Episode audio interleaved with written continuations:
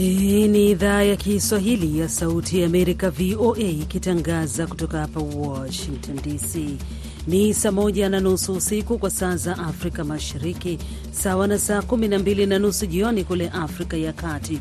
Hapa Washington DC ni saa tano na nusu asubuhi. Hujambo msikilizaji, popote pale unapotusikiliza. Mimi ni Mkamiti Kibayasi na mimi jina langu ni Harrison Kamau. Karibu kwenye matangazo yetu ya jioni leo, ikiwa ni Jumatatu Februari 26 mwaka 2024.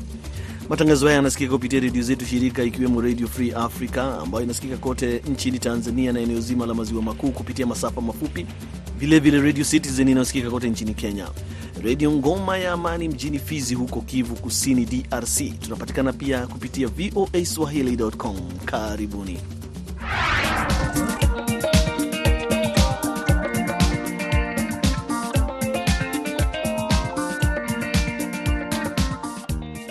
Ripoti tulizo nazo hivi sasa ni kwamba baraza kuu linalochukua maamuzi ya mazingira duniani linakutana huko Nairobi nchini Kenya wiki hii.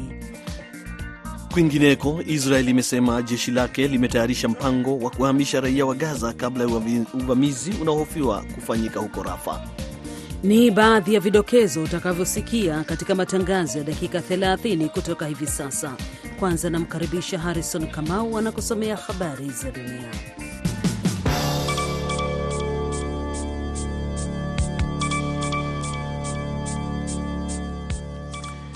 Tanzania imezindua mtambo wa kwanza kwenye kinu kipya cha kuzalisha umeme wa maji ambacho kimepata upinzani mkali kutoka kwa wanamazingira kutokana na kuwa kimejengwa kwenye eneo lililoorodheshwa na Umoja wa Mataifa kama turadhi ya dunia. Waziri wa nishati na pia naibu waziri mkuu Doto Biteko Jumapili, wakati akitembelea kiwanda hicho cha Julius Nyerere chenye uwezo wa kuzalisha megawati 2115 alisema kwamba mtambo uliozinduliwa utaongeza megawati 235 za umeme. Amesema kwamba uhaba wa umeme ulioshuhudiwa kwa miezi kadhaa utapungua baada ya kuzinduliwa kwa mtambo wa pili kwenye kiwanda hicho chenye jumla ya mitambo tisa mwezi ujao. Kabla ya kuanza kujengwa kwa mradi huo 2019, wanamazingira walionya kuwa kujengwa kwa bwawa kungeathiri mto muhimu unaopitia kwenye mbuga ya wanyama ya Selous. Msemaji wa serikali ya Burundi amesema leo kwamba watu wenye silaha kutoka kundi la waasi la Red Tabara wameua watu tisa na kujeruhi wengine kwenye shambulizi la usiku kucha magharibi mwa nchi karibu na mpaka wake na Jamhuri ya Kidemokrasia ya Kongo. Red Tabara limekuwa likipigana na serikali ya Burundi kutoka kwenye vituo vyake ndani ya Kongo tangu 2015. Kupitia ujumbe wa X iliyojulikana kama Twitter, Red Tabara limesema kwamba limeshambulia vituo viwili vya kijeshi vya Burundi Jumapili usiku wakati likichukua silaha pamoja na risasi na kwamba wanajeshi sita waliuawa. Rais wa Burundi Evariste Ndayishimiye mwishoni mwa Disemba alisema kuwa Rwanda ilikuwa ikitoa hifadhi pamoja na mafunzo kwa kundi hilo kufuatia shambulizi lingine ambalo serikali yake ilisema lilikuwa liua takriban watu ishirini. Baadaye Burundi ilifunga mpaka wake na Rwanda ambayo ilikanusha madai ya Ndayishimiye. Jeshi la Ukraine limesema leo kwamba vikosi vya Rusia vimefanya mashambulizi usiku kucha kwa kutumia ndege 14 zisizo na rubani na makombora sita. Hata hivyo, jeshi la anga la Ukraine limesema kwamba mfumo wake wa ulinzi wa anga umezingira, umezingiria kati ama umezikamata kati tisa miongoni mwa droni hizo kwenye mkoa wa Kharkiv na Dnipropetrovsk na kuharibu mkombora matatu, jeshi limesema. Mashambulizi hayo ya karibuni yamefanyika wakati viongozi wa Ulaya wakijitayarisha kwa mkutano hivi leo mjini Paris ili kutuma ujumbe kwa rais wa Russia Vladimir Putin, pamoja na kukanusha madai ya Kremlin kwamba Russia inaelekea kushinda vita hivyo ambavyo sasa vinaelekea kuingia mwaka wake wa tatu. Ufaransa imesema rais wa Ufaransa Emmanuel Macron amewaalika wenzake wa Ulaya kwenye makao yake rasmi ya Elsi kwenye kikao kilichoitishwa kwa haraka kufuatia kile washauri wake wamesema ni kuongezeka kwa mashambulizi ya Rasia dhidi ya Ukraine katika wiki za karibuni. Kwenye kikao hicho, Marekani inawakilishwa na naibu waziri wa mambo ya nje kwenye maswala ya Ulaya na Eurasia Jim O'Brien, wakati Canada ikiwakilishwa na waziri wa ulinzi Bill Blair.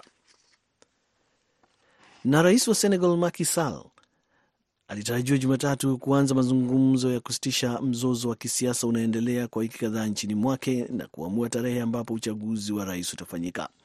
Hata hivyo, wadau wa kisiasa na kijamii wamesema kuwa watasusia mazungumzo hayo. Rais Sall anasema mazungumzo hayo anayopendekeza yanalenga kufikia makubaliano juu ya tarehe mpya ya uchaguzi na kutathmini kile kitakachotokea baada ya Aprili mbili. Aida Isa anaisoma ripoti kamili. Rais Sall anakabiliwa na wito kutoka kwa umma wa kutaka tarehe ya uchaguzi kutangazwa baada ya uchaguzi uliokuwa umepangwa kufanyika Februari 25 kuahirishwa na hivyo kuchochea mizozo mibaya zaidi kuwahi kulikumba taifa hilo la Afrika Magharibi katika miongo kadhaa. Hata hivyo, Rais Sall ameahirisha kuchukua uamuzi hadi pale majadiliano na wadau wa kisiasa na kijamii kufanyika. Sall anategemea kuafikiana na kupata makubaliano ifikapo Jumanne. Rais Sall amependekeza wagombea wote wanaogombania nafasi ya urais kujumuishwa kwenye mazungumzo hayo na kadhalika, hata wale waliokuwa awali wameshatolewa kwenye kinyang'anyiro hicho. Kadhalika, Rais Sall amewaalika wakuu wa makundi ya kiraia, kidini na kijamii kwenye mkutano huo unaotarajiwa kufanyika katika mji wa Diamniadio uliopo takriban kilomita 30 nje ya mji mkuu Dakar. Hata hivyo wagombea 16 kati ya 19 waliopitishwa na baraza la katiba kushiriki kwenye uchaguzi walisema hawatahudhuria mazungumzo hayo. Baadhi ya wagombea wamemshutumu Rais Sall wakisema anajaribu kuvuta muda, aidha katika juhudi za kuendelea kubaki madarakani au kunufaisha washirika wake wa kisiasa ambao wanahofu kushindwa kwenye uchaguzi. Unaendelea kusikiliza idhaa ya Kiswahili ya Sauti ya Amerika kutoka hapa Washington DC. Tunaendelea nazo habari muhimu za dunia. Mitaa ya mji mkuu wa Guinea wa Conakry leo ilikuwa mitupu na biashara kufungwa kufuatia mgomo wa kitaifa wa wafanyakazi wakiwemo wachimba madini wakidai nyongeza za mishahara miongoni mwa mengine. Taifa hilo la Afrika Magharibi linaloongozwa na kundi la wanajeshi waliofanya mapinduzi 2021 na ambalo limekuwa likizima maandamano ya mara kwa mara dhidi ya serikali kwa muda sasa. Chama cha wafanyakazi cha Guinea wiki iliyopita kilitangaza mgomo wa kitaifa bila kusema utakapomalizika. Serikali ya Korea Kusini imewapa madaktari wapya walio katika mgomo muda wa siku nne kurejea kazini, ikisema leo Jumatatu kwamba watachukuliwa hatua ya kusimamishwa kazi na kufutiwa leseni zao iwapo hawatafanya hivyo. Takriban madaktari walio katika mafunzo ya vitendo na wale wanaochipukia elfu tisaini wamekuwa kwenye mgomo tangu mapema wiki iliyopita wakilalamikia mpango wa serikali wa kupandisha ada ya masomo kwa takriban asilimia 65. Mgomo huu unasemekana kuathiri sana shughuli kwenye hospitali kadhaa, wakati baadhi ya matibabu na upasuaji ukisimamishwa.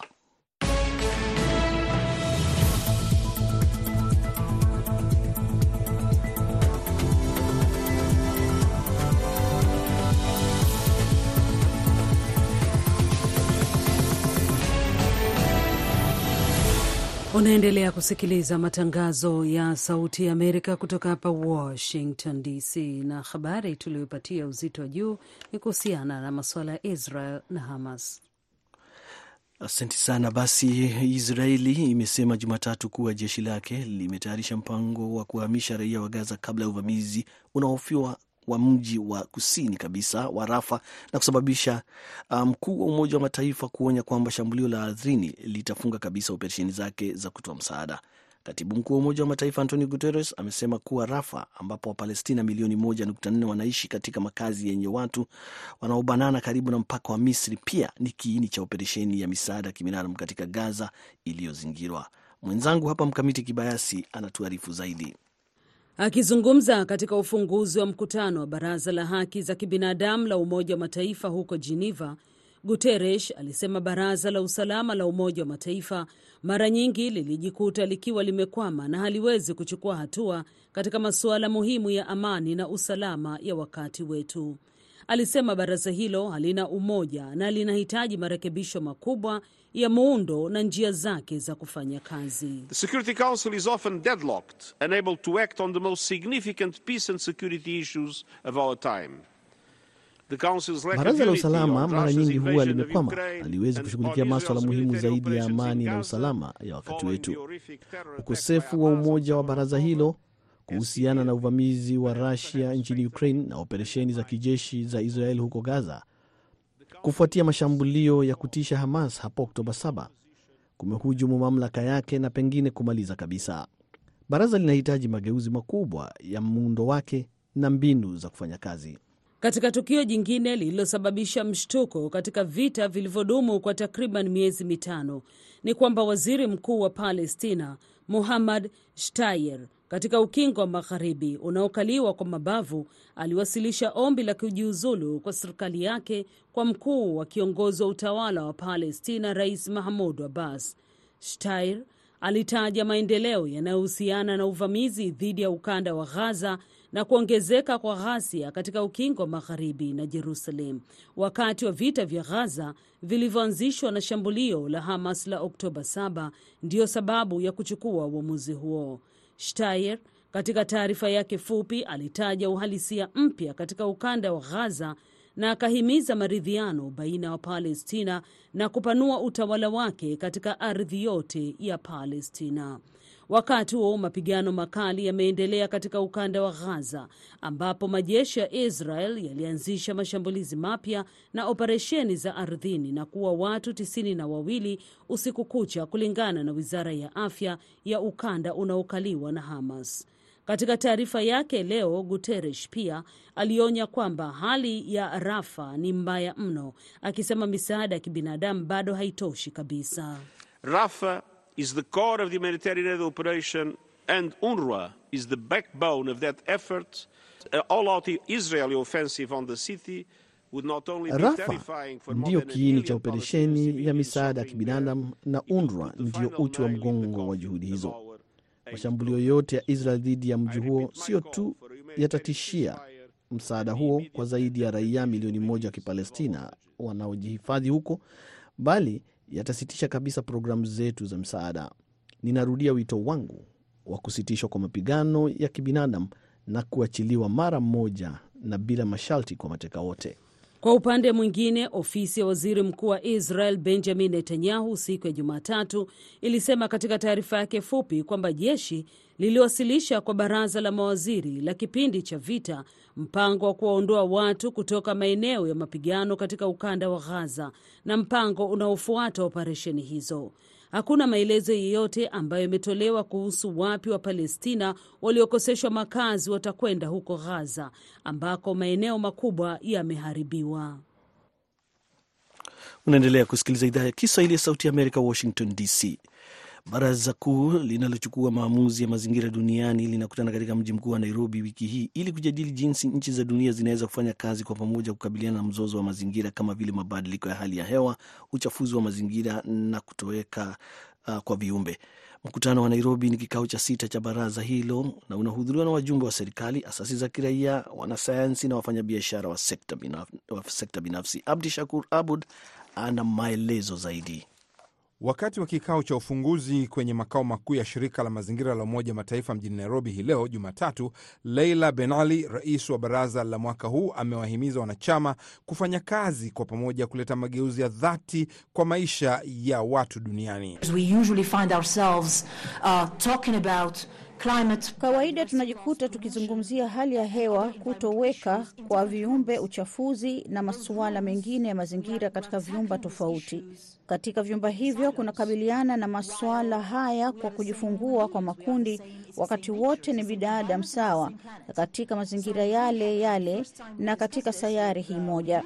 Na kwa mara ya kwanza tulipokutana na mradi wa mazingira wa Umoja wa Mataifa, tulizungumzia suala hili tukiwa na wasiwasi juu ya kutenganishwa kwa masuala ya mazingira katika nyumba mbalimbali mbali, bila ya kuwahusisha watu wote pamoja. Kwenye mkutano huu wa Nairobi, mataifa wanachama wanajadili juu ya mlolongo wa miswada ya azimio ambayo baraza linabidi kuidhinisha kwa maridhiano. Pendekezo likiidhinishwa, linafungua njia kwa mataifa kutekeleza kile kilichokubaliwa.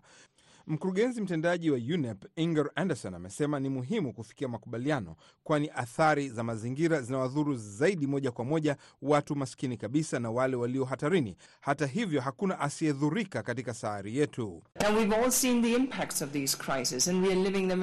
Sote tumeshuhudia athari za mzozo huu na tunaishi kila siku na hali hizo. Vimbunga vimekuwa na nguvu, mvua nyingi, ukame, moto na kutowekwa kwa viumbe na mazingira, pamoja na bahari kujaa plastiki na uchafu mwingine. Kwa hivyo ni muhimu kabisa kwamba dunia nzima inaungana na kuchukua hatua kuokoa mazingira, ikiwa tu tunataka kufikia malengo endelevu ya maendeleo. Katika duru ya mwisho ya mazungumzo 2022 huko Nairobi, serikali ziliidhinisha maazimio 14 ikiwa ni pamoja na kubuni chombo cha kulazimisha utekelezaji wa kisheria ili kutokomeza uchafuzi wa plastiki duniani. Wakati huo Anderson alieleza kuwa huo ulikuwa mkataba muhimu wa mazingira kimataifa tangu makubaliano ya Paris kupunguza joto duniani. Kwa mwaka huu wajumbe wanajadili juu ya miswada 19 ya maazimio, ikiwa ni pamoja na jinsi ya kurudisha rutuba kwenye ardhi iliyotumiwa sana. Kuna wajumbe elfu saba wanaohudhuria mkutano wa Nairobi utakaomalizika siku ya Ijumaa.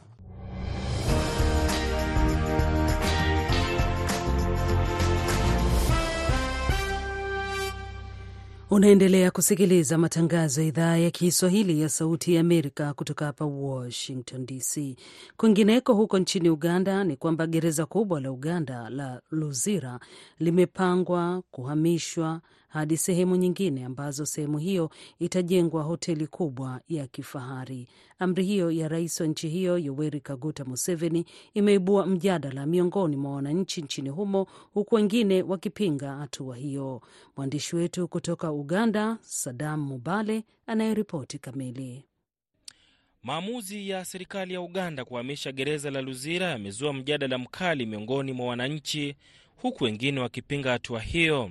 Katika barua yake, rais wa Uganda Yoweri Kaguta Museveni alisema alipokea barua kutoka kwa kampuni ya Kichina ya Tiangtang Group iliyopendekeza kujenga hoteli ya kifahari yenye kituo cha mikutano na kuhamisha gereza hilo kwa gharama zao hadi sehemu nyingine kwenye ardhi ambayo itatambuliwa na serikali. Sana Anet ameishi katika makazi ya gereza hilo kwa zaidi ya miaka 30 na anaeleza jinsi maamuzi hayo yatakavyomwathiri na familia yake. Nimeishi Luzira Prisons kwa miaka mingi sasa, kwa sababu wazazi wangu walifanya kazi hapa. Luzira sio tu gereza, lakini pia ni makazi kwa mamia ya watu. Itakuwa changamoto kwetu, kwa sababu tutaenda wapi? Vijijini ama watatujengea nyumba mpya? Nasikia sehemu ambayo gereza hili linatarajiwa kuhamishwa ni mbali sana kutoka hapa Kampala.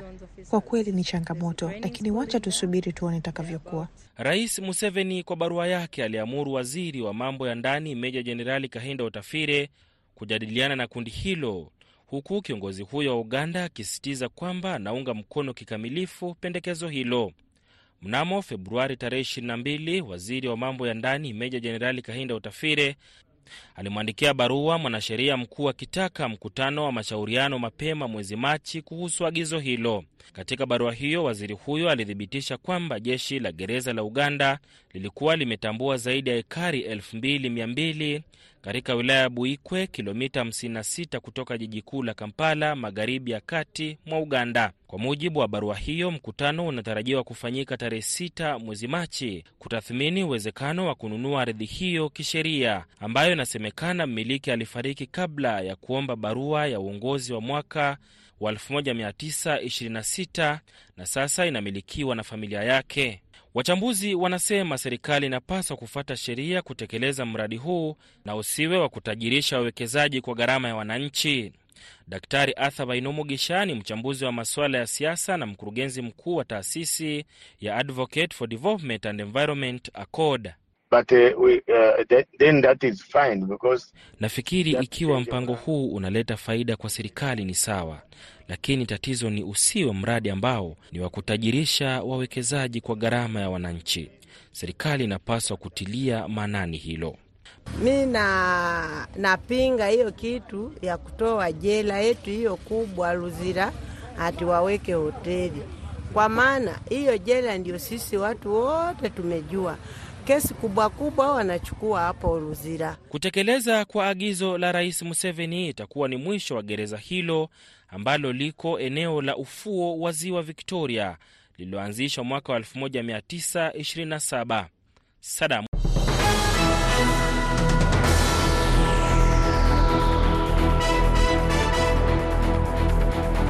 Ni siku nyingine tena ya Jumatatu tunapokualika katika michezo ya idhaa ya Kiswahili ya Sauti ya Amerika.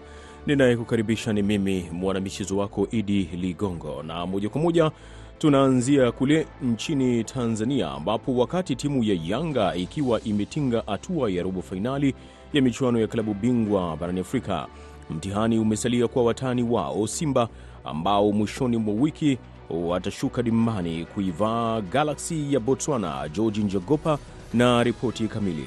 Mchezo utakaofanyika katika uwanja wa Benjamin Mkapa jijini Dar es Salaam ndio karata yake ya mwisho kwa wakali wa Msimbazi, na iwapo itaondoka na ushindi, basi itakuwa imeungana na watani wao katika hatua ya robo fainali. Kuanzia mashabiki mpaka wachezaji wake wote wako katika ari kubwa na mchezo utakaofanyika mwishoni mwa wiki. Simba yenye rekodi ya kufika mbali katika michuano ya kimataifa inaamini kwamba kwa kutumia dimba lake la nyumbani itafanikiwa kuvuka kigingi hicho. Hata hivyo, itashuka dimbani ikiwa na kumbukumbu ya kudondoshwa na timu hiyo na katika uwanja huo huo katika miaka michache iliyopita. Hivyo itapaswa kukaza barabara mkuji wake kama inataka kusonga mbele katika michuano ya kimataifa. Watani wa Yanga walitinga kibabe katika hatua ya robo fainali wakiwa wamebakiza mchezo mmoja mkononi. Sasa itasafiri mwishoni mwa wiki kuelekea huko Misri kukamilisha ratiba ya michezo yake ya kimataifa kwa kuvara na El na kocha wake Gamond ametamba kwamba ataenda kuonyesha umwamba katika mchezo utakaofanyika siku ya Ijumaa. Mpaka wakati mwingine na mara nyingine, kutoka Dar es Salaam ni George Njogopa wa Sauti Amerika. Na sasa tuelekee nchini Kenya ambapo rais wa taifa hilo William Ruto ni miongoni mwa viongozi wengine wa serikali wa Kenya waliohudhuria hafla ya mazishi ya mwenda zake E, mshikilizi wa rekodi ya dunia katika mbio za masafa marefu kwa maana ya marathon Kelvin Kiptum. Wakiongea kwenye hafla hiyo, Ruta alitumia fursa hiyo kuwaonya wanariadha dhidi ya matumizi ya dawa za kusisimua misuli kwa maana ya doping. Denis Wanyonyi na taarifa kamili kutoka Kenya. Rais Daktari William Ruto ametoa wito kwa wanariadha kutojihusisha na utumizi wa dawa za kutitiwa misuli nguvu kwa maana doping. Ruto aliyesema haya siku ya Ijumaa katika eneo la Elgeyo Marakwet wakati wa hafla ya mazishi mwenda zake bingwa wa dunia katika mbio za masafa marefu kwa maana marathon Kelvin Kiptum aliyeaga dunia baada ya kuhusika kwenye ajali mbaya ya barabarani. Wanariadha wetu, mumejaliwa na Mungu, bidii yenu imewafikisha mbali. Msikubali mambo haya ya madawa ya haribu talanta zenu, sifa yenu. Ni kauli iliyoungwa mkono na gavana wa Nandi Stephen Sang ambaye anasisitiza haja ya kuwataka wote watakaopatikana wakijihusisha na uovu huo kutiwa mbaroni na kushtakiwa mara moja, wakiwemo mameneja pamoja na wakufunzi. How do you punish an athlete by banning them for four years or eight years while those who may have participated in the process of introducing them to that mess are allowed to walk free Kwa niaba ya Sauti ya Amerika, meza ya michezo kutoka Nairobi nchini Kenya, mwanakwetu mimi ni Denis Wanyonyi. Na sasa tuelekee nchini Jamhuri ya Kidemokrasia ya Kongo ambapo tuangalie vilevile klabu bingwa barani Afrika ambapo mechi ya mwisho ya hatua ya makundi e, itafanyika wiki hii. TP Mazembe inayowakilisha DRC itamenyana na Mamelodi ya Afrika Kusini. E, kutoka huko e, tumsikilize Kahozi Kosha na ripoti kamili. Kandanda ligi ya mabingwa barani Afrika, Alhamisi wiki hii, TP Mazembe itapokelewa na timu ya Mamelodi Sanda ya Afrika Kusini. Timu mbili imefaulu kuingia katika raundi ya robo fainali. Mazembe alipata barua ya njia kisha kuichapa Jumamosi mjini Lubumbashi timu ya Pyramid FC ya Misri goli tatu kwa sifuri. Tatu.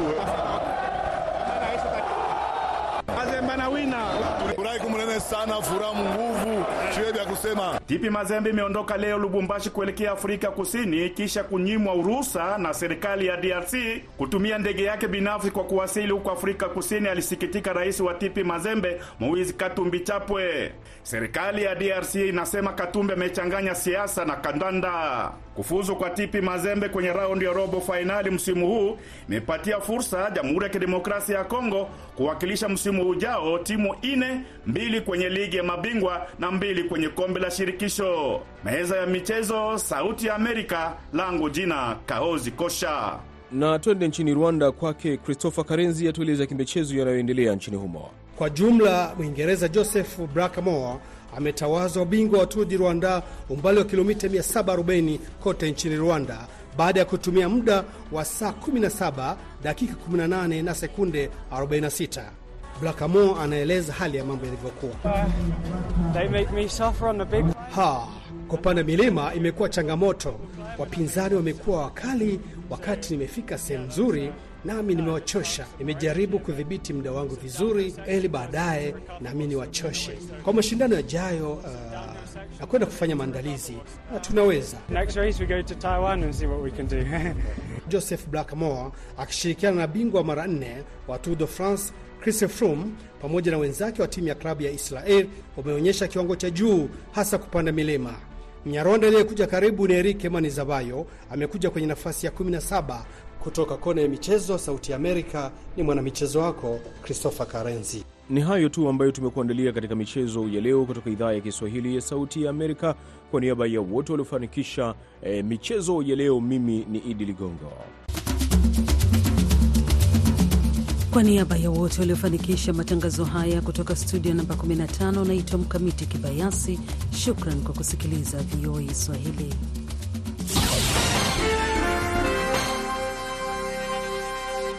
Ifuatayo ni tahariri inayoelezea sera na msimamo wa serikali ya Marekani. Katika maeneo mengi, uwezo wa kundi la ISIL au Daesh wa kufanya operesheni zake umepunguzwa kwa kiasi kikubwa, kulingana na ripoti mpya ya Umoja wa Mataifa kuhusu ugaidi. Hata hivyo, kuna hatari kubwa ya kuzuka upya kwa kundi hili la kigaidi.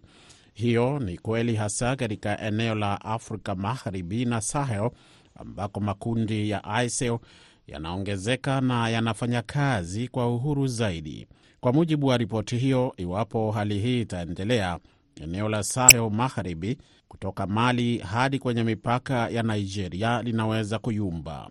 Marekani inaendelea kulenga zaidi tishio la ugaidi linaloongezeka kote barani Afrika kama ilivyoainishwa katika ripoti ya katibu mkuu, alisema Robert Wood, mwakilishi mbadala wa Marekani katika Umoja wa Mataifa.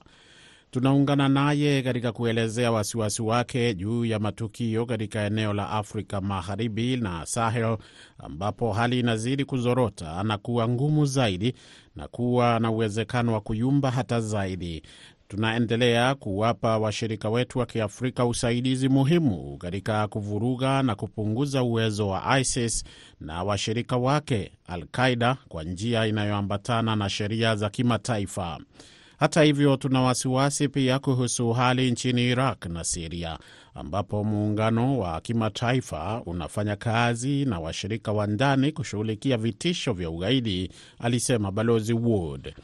Mashambulizi dhidi ya vikosi vya muungano ikiwa ni pamoja na zaidi ya mashambulizi 170 katika miezi ya hivi karibuni dhidi ya vikosi vya Marekani yaliyofanywa na makundi ya wanamgambo walio na uhusiano na Iran, moja kwa moja hudhoofisha uwezo wa jumuiya ya kimataifa kuzuia ISIS kuibuka tena. Ikumbukwe kwamba kuwarejesha makwao wapiganaji wa ISIL waliozuiliwa na watu waliokimbia makazi yao ambao wanazuiliwa katika kambi kaskazini mashariki mwa Siria ndilo suluhisho la kudumu zaidi la mgogoro huu, na ni muhimu zaidi kuzuia kuibuka tena kwa ISIS katika eneo hilo, alisema Balozi Wood.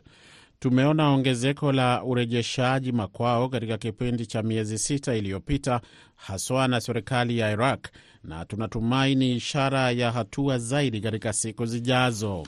Hatimaye, kushughulikia unyanyasaji wa kingono unaohusiana na migogoro ni kipaumbele kingine cha Marekani. Tunakaribisha mashirika ya Umoja wa Mataifa kubuni mikakati madhubuti ya kuzuia itikadi kali za kikatili zinazojumuisha mitazamo mahususi ya kijinsia kama ilivyoainishwa katika ripoti ya katibu mkuu. Kushughulikia tishio linaloletwa na ISIS hakuwezi kufanyika ipasavyo ikiwa sauti za wanawake na zile za makundi yaliyotengwa hazijapashwa kama sehemu ya mchakato wa kupigana na itikadi kali. Mapambano dhidi ya ugaidi yanahitaji juhudi zaidi ya mbinu zinazozingatia usalama, alisema Balozi Ward. Jumuiya ya kimataifa ni lazima iendelee kuwekeza katika mbinu za jamii nzima zinazoheshimu haki za binadamu na utawala wa sheria ili kuzuia na kukabiliana na kuenea kwa ISIS. Hiyo ilikuwa ni tahariri iliyoelezea sera na msimamo wa serikali ya Marekani.